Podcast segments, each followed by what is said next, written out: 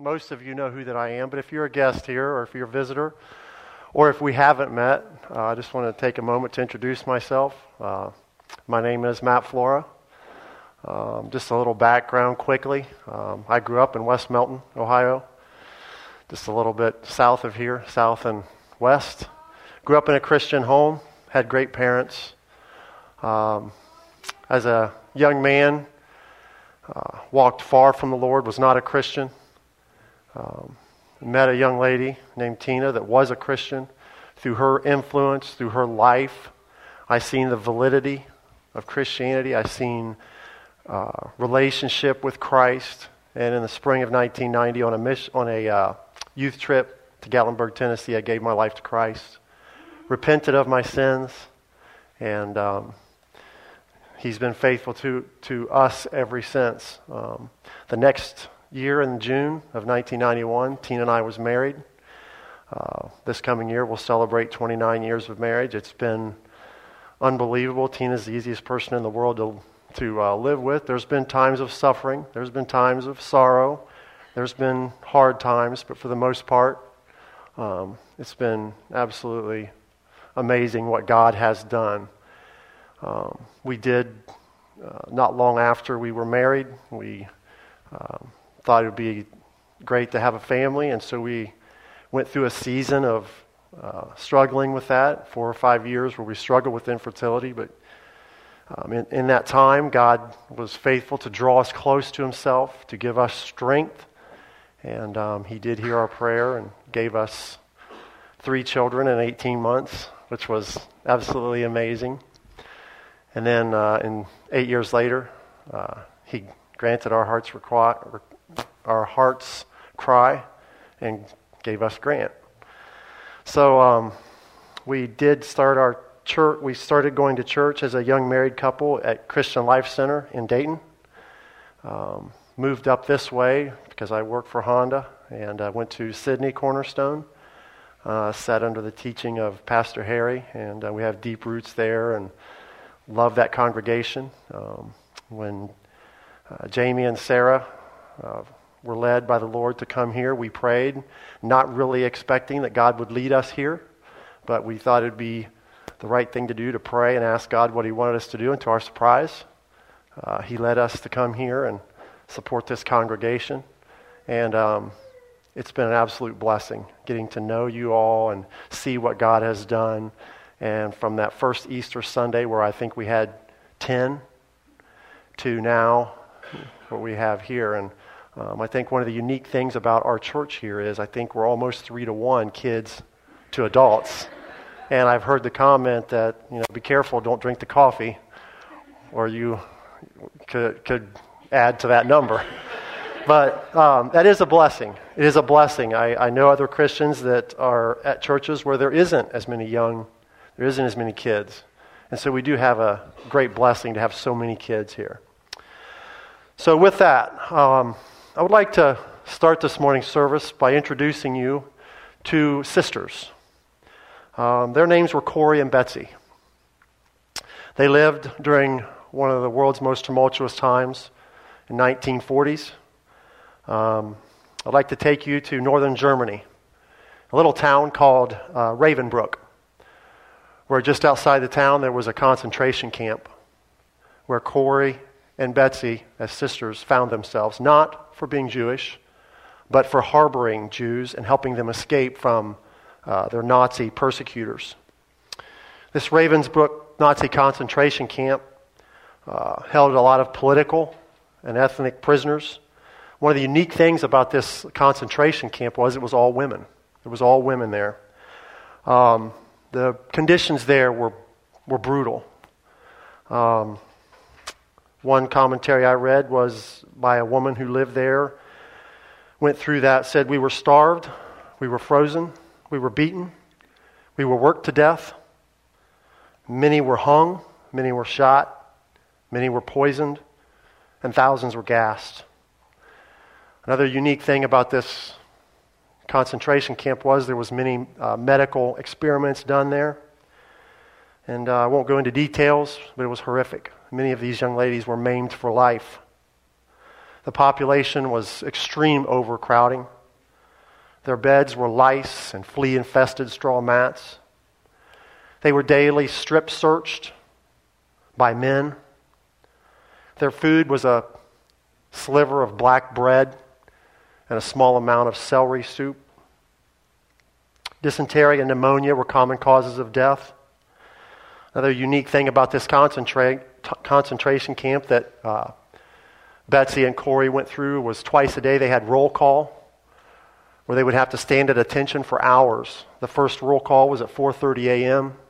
The last one was at 9:30 where they would stand with barely any clothes on in the cold, rain, and some women even froze to death standing there.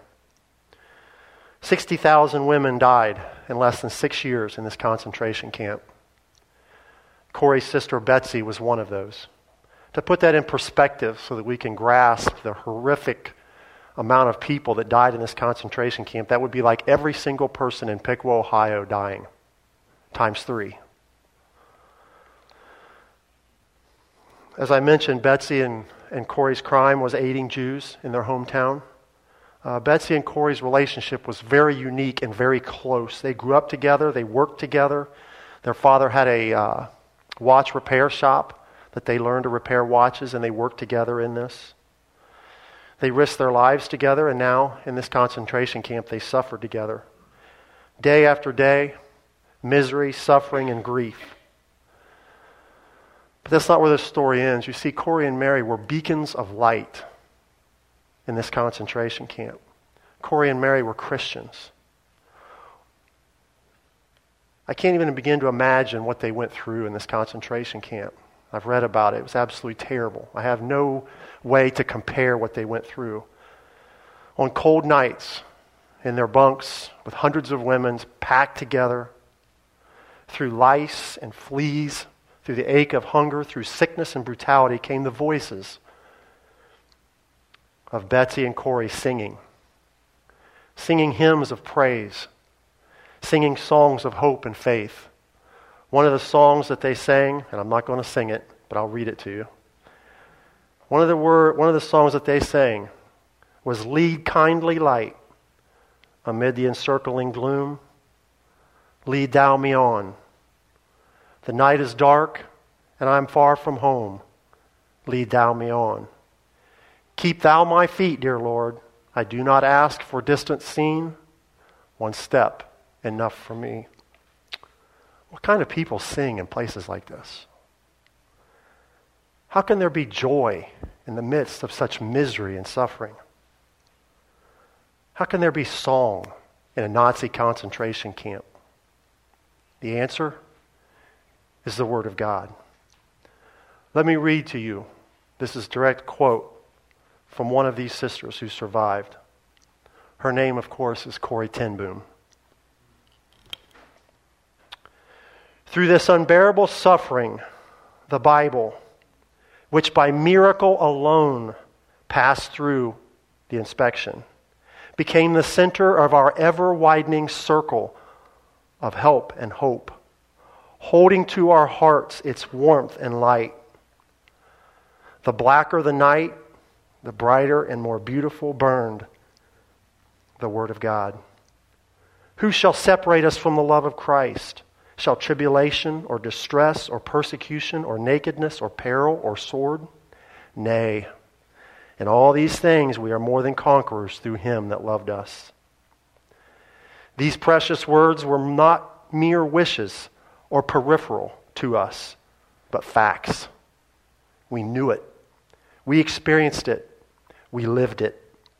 Although we were poor, although we were hated, although we were sick, and hungry, we were more than conquerors because Christ loved us. Though day by day our lives at Ravensbrück became bleaker and bleaker, the life we lived with God and His Word became better and better. Truth upon truth, glory upon glory. Day by day we grew in our knowledge of the power of Him whose story we lived. With the weakening of our bodies came a strengthening of our faith. There is no pit so deep that God's love and His Word is not deeper steel. The big idea this morning God will provide comfort, God will provide rest for His suffering people. Will you pray with me? Father, there is nothing within me. I have nothing to offer these people who have come to worship you and have your word divided this morning. I have not the strength, I have not the knowledge, I have not the talent or the skill. But you, O oh God, as we have sang, are strong and powerful.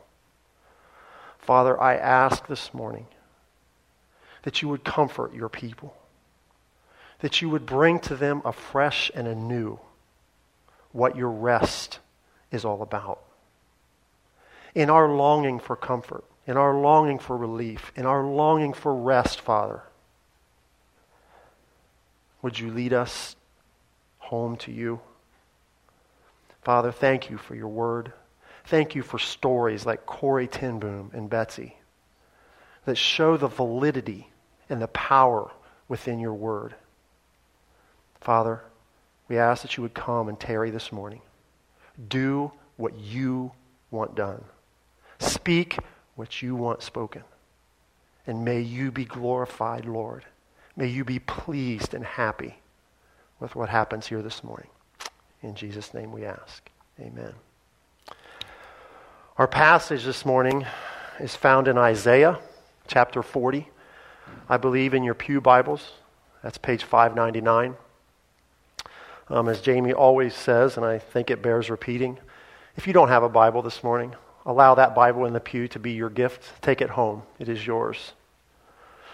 Before we read this passage, I just wanted to give you just a touch of a background on Isaiah. I know he's very familiar to us, but as a refresher, uh, Isaiah lived in 739 through 686 before Christ. Isaiah was married, he had two sons. Isaiah is famously the one who heard God's call upon his life when God said, Who shall I send? And Isaiah optimistically and cheerfully said, Lord, send me. Isaiah lived and ministered through both godly times, godly leadership, and also, also through spiritual decay. Um, he was instrumental in Judah's great revival under King Hezekiah. He witnessed Israel's fall. If you remember, Israel split into two kingdoms. Isaiah's uh, main focus, he lived in Jerusalem and was uh, prophesied there to, to Judah, but he lived through seeing that there, Israel fall under the Assyrians. Uh, Isaiah is considered one of the Bible's major prophets. I never did understand that. I don't know how you can say that uh, one of the prophets is major or minor, but Isaiah is considered that. Um, one of the things about Isaiah is he gave a very clear description 700 years before Christ of who Christ would be and especially of his suffering. That's in Isaiah 53. And then uh, a fun fact, Grant, fun fact. Uh, Isaiah's name, ironically, means the Lord is salvation. I find that interesting considering the fact that he was, in Isaiah 53, gave a very clear description of God's plan of salvation. So, will you read with me Isaiah 40? We're going to look at the first 11 verses this morning. This is the word of the Lord. Comfort, comfort my people, says your God. Speak tenderly to Jerusalem and cry to her that her warfare is ended, that her iniquity is pardoned, that she received from the Lord's hand double for all her sins. A voice cries, In the wilderness, prepare the way of the Lord. Make straight in the desert a highway for our God. Every valley shall be lifted up, and every mountain and hill be made low. The uneven ground shall become level, and the rough places a plain. And the glory of the Lord shall be revealed and all flesh shall see it together, for the mouth of the Lord has spoken. A voice says, Cry. And I said, What shall I cry? All flesh is grass, and all its beauty is like the flower of the field. The grass withers and the flower fades when the breath of the Lord blows on it. Surely the people are grass. The grass withers, the flower fades, but the word of our God will stand forever. Go on up to a high mountain, O Zion, herald of good news. Lift up your voice with strength, O Jerusalem, herald of good news. Lift it up. Fear not. Say to the cities of Judah, Behold your God. Behold, the Lord God comes with might, and his arm rules for him. Behold, his reward is with him, and his recompense before him. He will tend his flock like a shepherd. He will gather the lambs in his arms. He will carry them in his bosom and gently lead those that are with young. Um, if you will allow me, we'll break this down verse by verse, um, or maybe a couple verses at a time. Um, just a disclaimer this morning. Um, as I mentioned, the big idea is that uh, God will comfort his people, his suffering people. Um, suffering is not something that you want to get up and talk about. It's not something that we enjoy. It's not something we raise our hands for. But the fact is, life, and especially as a Christian, we are going to suffer. Let's look at verses 1 and 2. Comfort. Comfort my people, says your God. Speak tenderly to Jerusalem and cry to her that her warfare is ended, that her iniquity is pardoned, that she has received from the Lord's hand double for all her sins. Anytime we read a passage in Scripture and the, the words are repeated, it's a little God's little sign to us saying this is important. But I don't know too many places where a word is repeated back to back. I'm sure that it's there. But in this first verse of our, of our text this morning, God doubles down and says, Comfort. Comfort my people. If God is calling for comfort for his people, it goes without saying that they're suffering. If people need comfort, they must be suffering. God's people will suffer. God's people have always suffered, went through suffering, maybe is a better way to say it. Paul, we're very familiar with Paul, 2 Corinthians chapter, chapter 11. He says, Five times I received at the hand of the Jews the 40 lashes, less one. Three times I was beaten with rods. Once I was stoned. Three times I was shipwrecked. And it goes on and on. Paul suffered. In Hebrews 11, it says, Some were tortured, refusing to accept, to accept release so that they might rise again to a better life.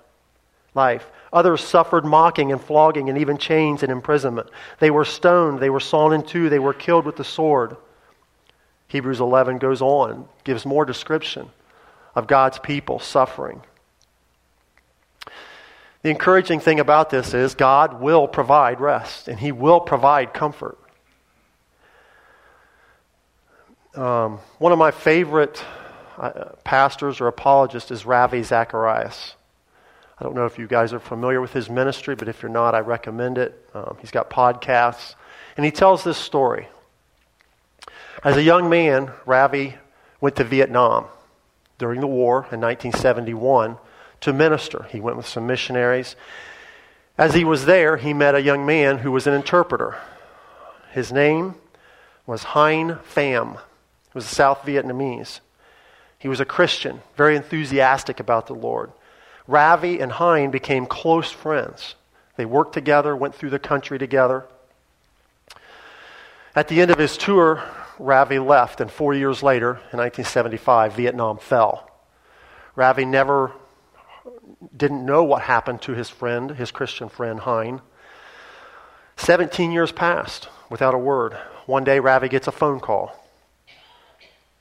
He picks up the phone and immediately he hears, Brother Ravi, and he recognizes Hien's voice. Hien proceeded, hein proceeded to tell him a, an amazing story that I can't quite do justice. I would recommend you listen to Ravi tell it. It's, a, it's an amazing story, but I will give you uh, the Reader's Digest version. After Vietnam fell, Hien was arrested and accused of aiding the Americans. He was put in a prison where the conditions were not good. He was put under extreme pressure to forsake uh, Jesus Christ, to adhere to communism. After years of this brainwashing, Hien uh, began to buckle under the pressure. He was in solitary confinement.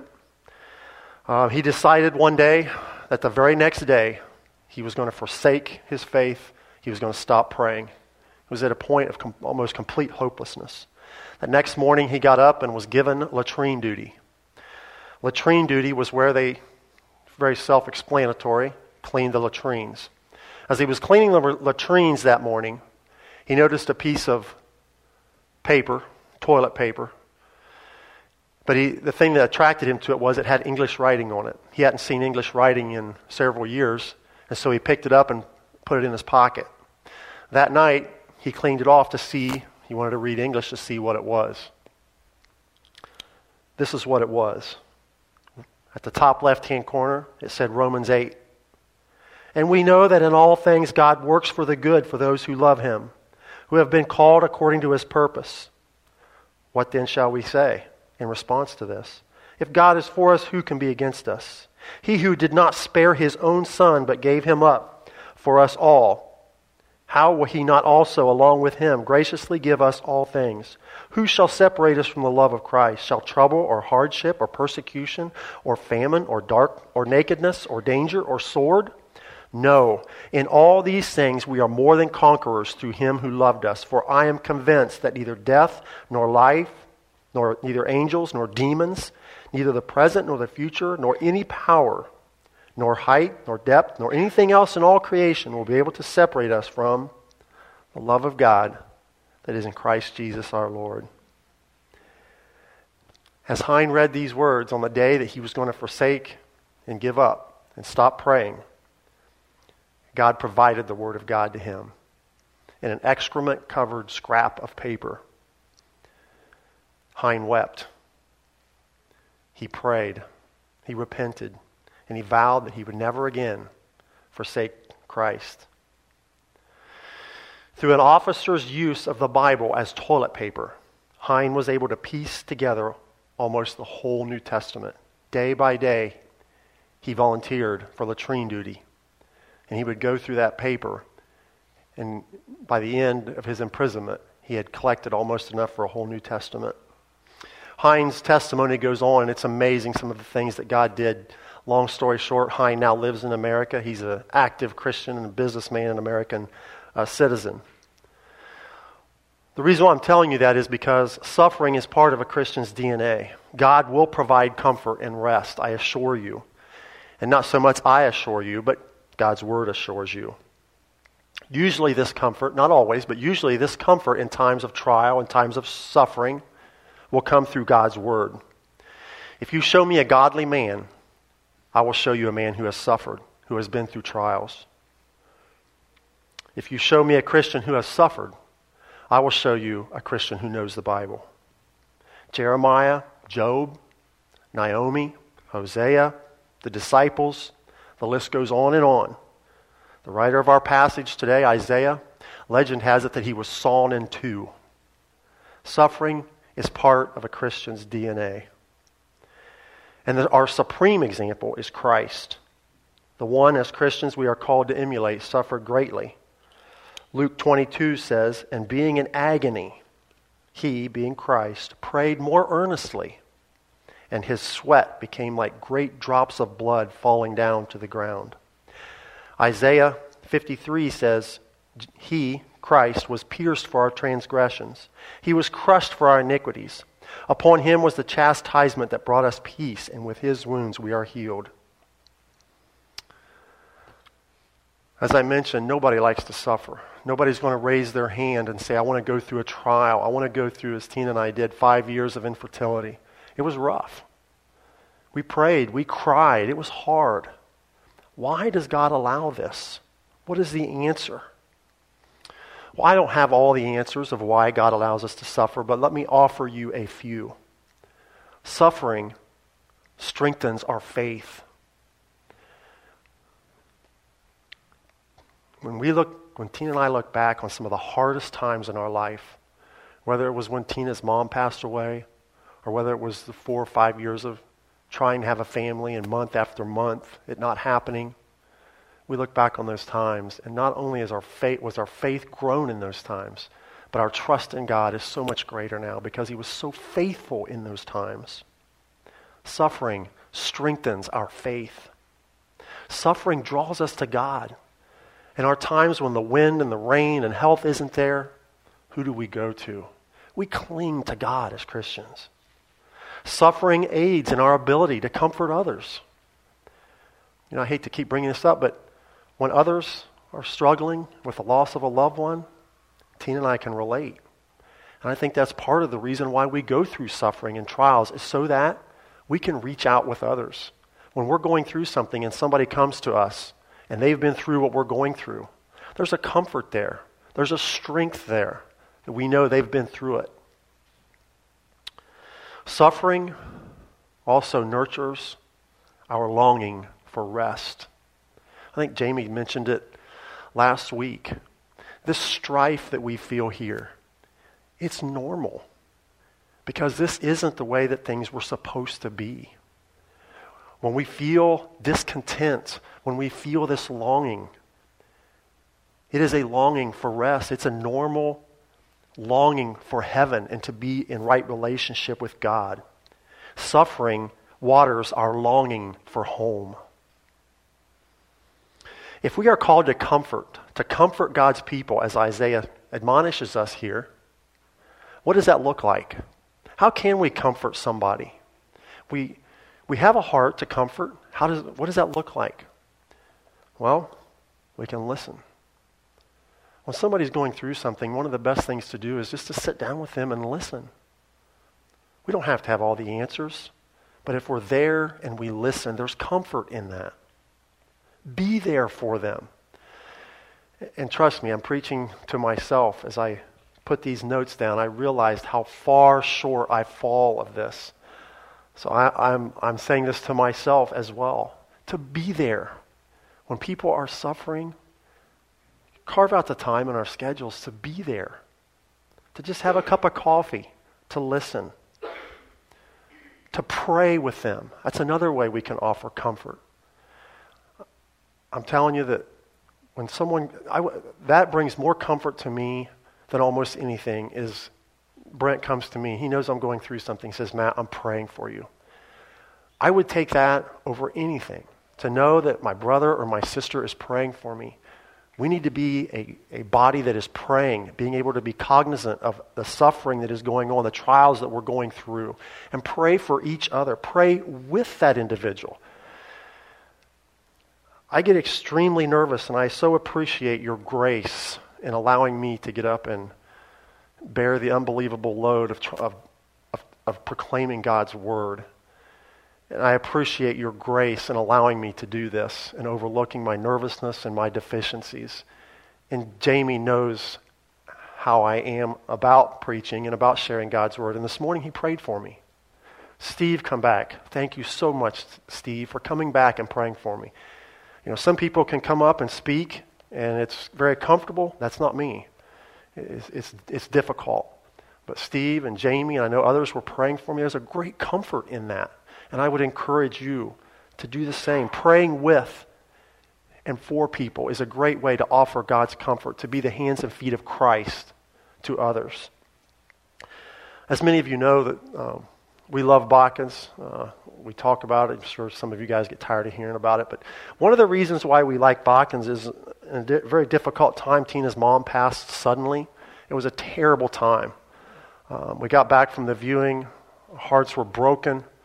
And uh, there on our porch, it was night, it was dark. I remember the lights going across the front porch, and I seen all this stuff on the porch, and I was like, what, what, is, what is on our porch? Well, the people at Bakkens had got together, and on our porch was all these gifts that they had brought gifts of comfort, blankets, wind chimes. They had brought food in and put it on the table. They didn't have to do that. We weren't, Tina and I are not from there, but they did that. And it was, it was a great comfort. That's part of the reason why we love Bakkens as we do. So, listening, being there, praying with people and for them in their times of trial and their times of, of suffering um, are all good things, but they're not the best things.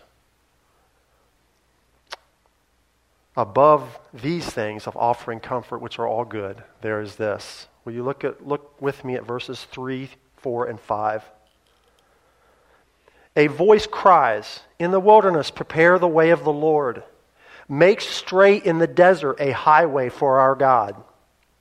Every valley shall be lifted up, and every mountain and hill be made low. Then the uneven ground shall become level, and the rough places a plain, and the glory of the Lord shall be revealed. And all flesh shall see it together, for the mouth of the Lord has spoken.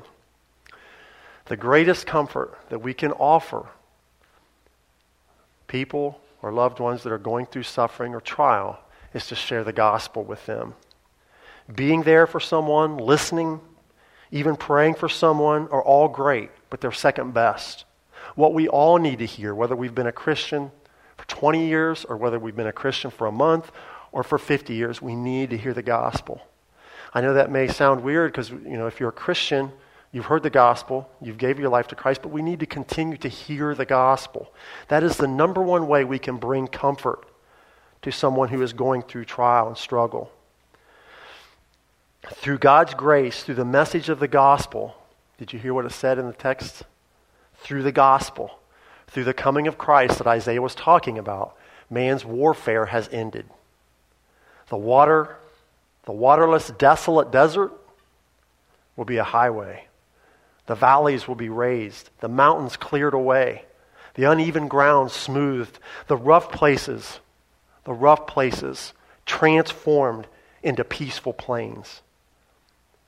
And most of all, our iniquities pardoned. This life is tough. There is suffering. There will be loss. But hearing the but hear the comforting words of our Savior. In John 16 33, Jesus said, I have said these things to you that in me you may have peace. In the world, we will have tribulation. Jesus says, You will have tribulation, but take heart. I have overcome the world. Jesus also said in John 14, verses 1 through 3, Let not your hearts be troubled. Believe in God, believe also in me. In my Father's house are many rooms. If it were not so, would I have told you that I go to prepare a place for you?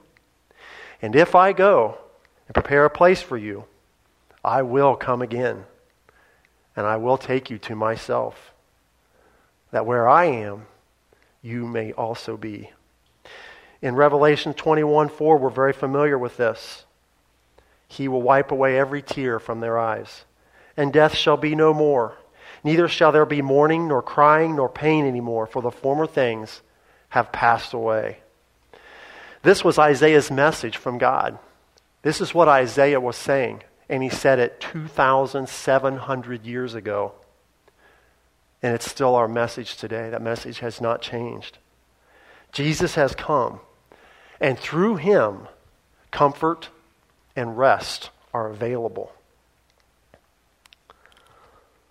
Let's look at verses 6, 7, and 8. A voice says, Cry. And I said, What shall I cry? All flesh is grass, and all its beauty is like the flower of the field. The grass withers, the flower fades when the breath of the Lord blows on it. Surely the people are grass. The grass withers, the flower fades, but the word of our God will stand forever. Okay, this is the interactive part of the sermon. So I'm going to ask you to interact with me. I want you to raise your hand if you remember home phones. Raise your hand if you remember home phones. Okay, keep your hand up until you don't remember this. Connor, you remember home phones? All right, I'm just asking. Okay. Do you remember getting movies from Blockbuster? Okay. Do you remember when there was no internet? All right? Do you remember, Wellman, when mustaches were cool? Do you remember when microwaves first came out?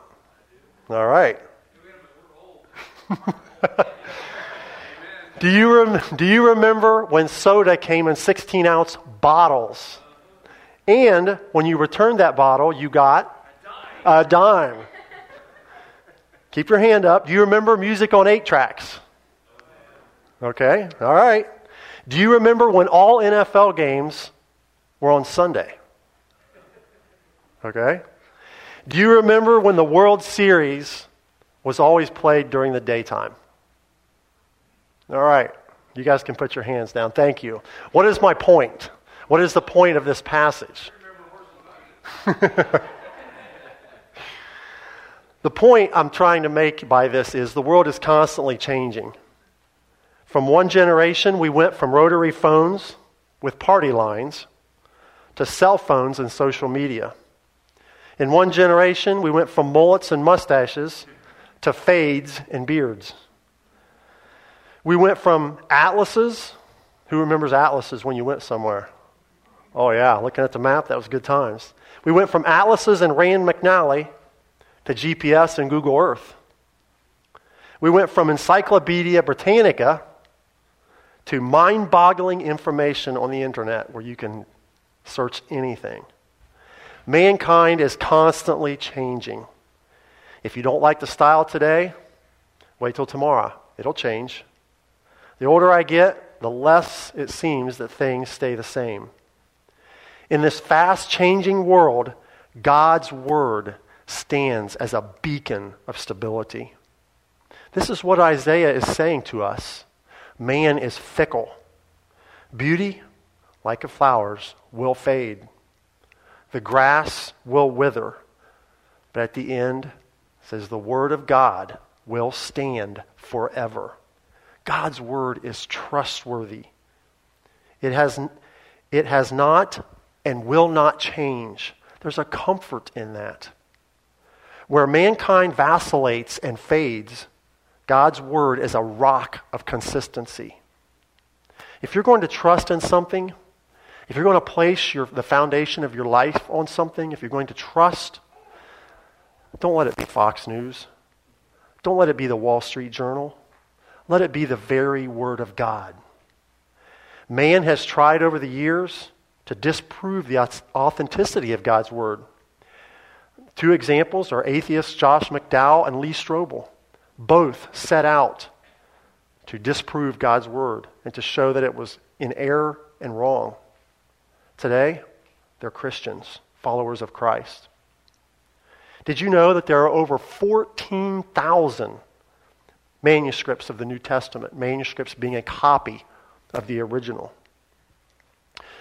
We've all heard of Plato, right? Plato. Plato lived in 429 BC. Nobody's going to doubt whether the writings or the things that we read about Plato are true. You know how many manuscripts we have of Plato's writings, copies of Plato's writings? Seven.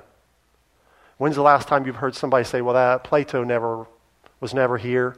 His writings, they're invalid. We have 14,000 manuscripts of the New Testament. Some of these manuscripts, some of these copies, are within 30 years of the original writings. If you were to take these manuscripts and hold them in your hand and read them, they would read exactly as the Bible that is sitting in your lap. In 1946, 1946, a teenage shepherd was minding a teenage shepherd was minding his sheep in what is now known as the West Bank in Palestine. This shepherd, young man, as young men are wont to do, threw a rock into the entrance of a cave on the side of a hill. To his surprise, he heard breaking glass. But it wasn't breaking glass. Upon further investigation, when he went into this cave to see what had made that noise, he found broken pottery. Inside this clay pot, he found what appeared to be scrolls.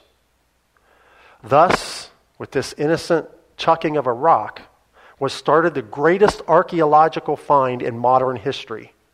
For the next 11 years, this cave and the other caves around it would reveal 900 manuscripts from the Old Testament, dated amazingly to 150 BC.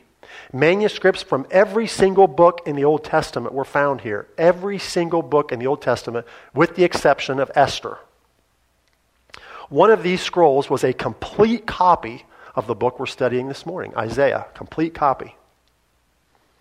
After much careful study by the leading Old Testament scholars of the time, it was revealed that this scroll, which was 2,100 years old, is word for word with the Bible you have in your lap.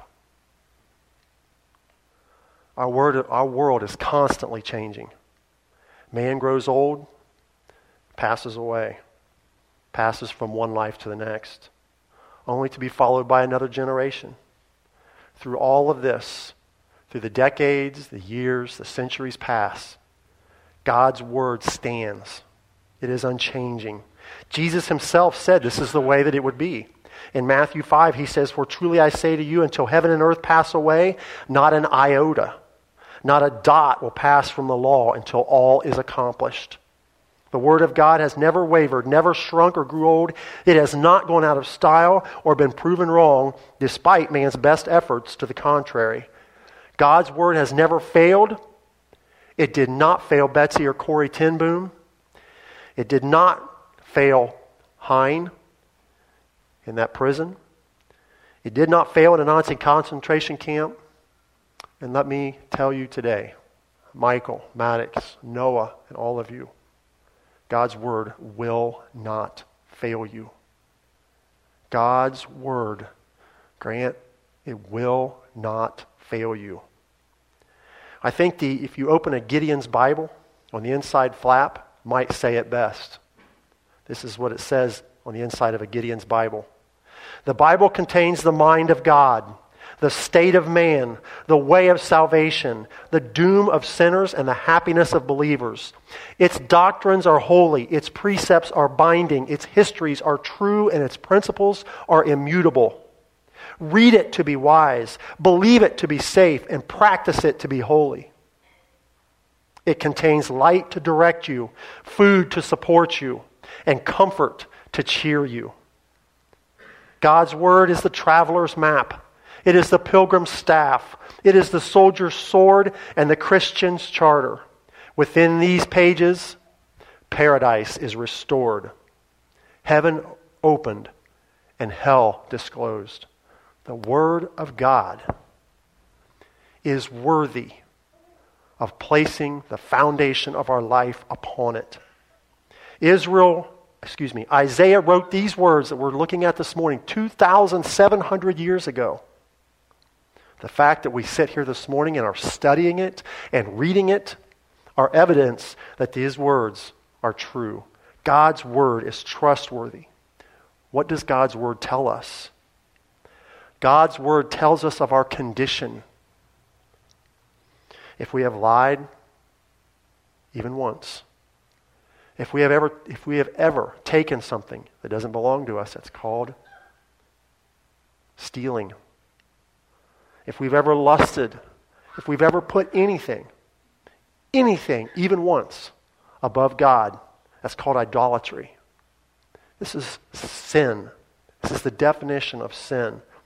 Sin is a high crime against the highest authority, God Himself by our willful acts against an infinitely just God, we are rightly condemned to eternal damnation. This is what the Word of God reveals. It doesn't cut corners, it tells us exactly where we stand. The Word of God tells us our condition. But the Word doesn't stop there. God tells us in His Word of His great love for us. It says that God looked upon our condition. And while we were in the midst of our sin, He sent His Son to suffer, to bleed, and to die. Why? To pay the penalty for our sins. God tells us of new life, that on the third day, Jesus walked out of that grave in victory victory over death, victory over sin, victory over darkness, victory over sickness. He did this so that we might have an opportunity at pardon, so that we would have an opportunity to trust and believe and place our life in our hands, our lives in His hands. God's Word tells us the way to Him, the way to rest. That by placing your trust, by placing your life in the hands of Jesus and asking Him to forgive you of your high crimes and my high crimes, God is faithful to forgive us. And He will restore a right relationship with Him, with God Almighty. At this point in my sermon preparation, this came to my mind, and I hesitated about sharing it. I've shared it here before. And I prayed about it, and I think it's, I think it's appropriate to share it again. This is a journal entry. Um, I know several of you have heard this before. I know I've read it from this pulpit. This uh, journal entry in my journal I put in in 2006, and I think it's appropriate for what we're looking at as we long for rest and we look at suffering and trials that we go through in this life. Um, a little background I was very close to my grandma. Um, I could go on and on. She was an amazing Christian woman. One of the at one point in my life, she was probably the only her and my grandpa were the only people that believed in me. Everybody had pretty much given up, and they were right to do so. But my grandma always believed in me and um, prayed for me, and she passed away. And I put this journal entry, it was probably three or four months after she had passed away. I'll read it to you. Have you ever woke up from a good night's sleep with a dream at the edge of your mind? It's right there tickling your memory, but you can't quite recall the details. That's where I was this morning as I approached God in prayer. I don't re- remember exactly what subject I was talking to God about when my hazy memory was vividly refreshed. There before me, clear in my mind's eye, was my grandma. Her appearance was exactly as I remembered curly hair, curly silver hair, cut short and fixed just right eyes that held such warmth over a radiant smile. Grandma was wearing a spotless white gown that extended to her feet. She stood beside a shallow, glassy stream, and there were others around her. I barely noticed these surroundings because of Grandma's joyful smile and the peace that seemed to flow from her. Without a word, she gave me a hug that was no different than the multitude of hugs that she had given me as a boy growing up. Grandma then held me at arm's length for a moment longer and was gone. What a wonderful experience as I drove to work that morning, still reflecting on this amazing vision given by God. The meeting started to come together. Grandma was at this very moment enjoying the reward of her faith in Jesus Christ. She was not locked in an earthen tomb six feet below the earth's surface, but instead clothed in an environment of warmth, joy, and light. The hug that she had given was for a grandson that had loved her very much and who now missed her godly wisdom and unconditional love. But the real crux of this vision was Grandma's smile. I had seen Grandma's quick smile hundreds of times and on many occasions, but not like this one. This smile had been complete. It seemed to come from her very soul. It was a smile that no longer hid a heart broken by the loss of, a, of her soulmate. It was a smile that no longer carried the telltale fingerprints of age and worry. It was a smile of freedom freedom from past pain and regret, freedom from the burden of loneliness, freedom from self guilt at mistakes made in the early years of her life. It was a smile that was born on the face of one who was in the very presence of God.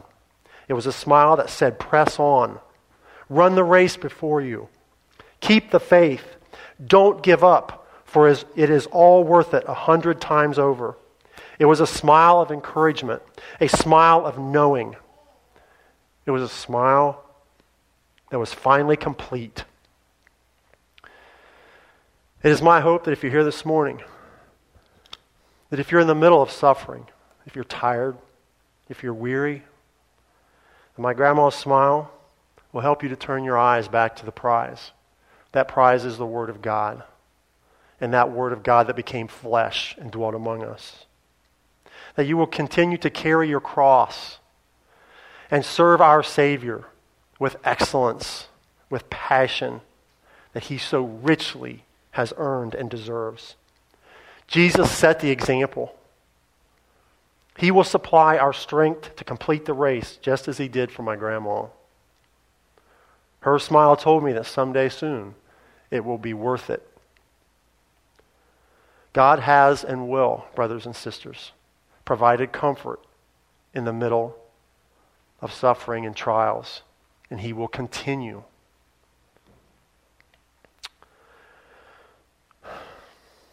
Will you pray with me? Father, as always, we stand before you in great debt. You have comforted us. You have promised us a place of rest. And you've did all this through the great sacrifice of Jesus Christ on the cross.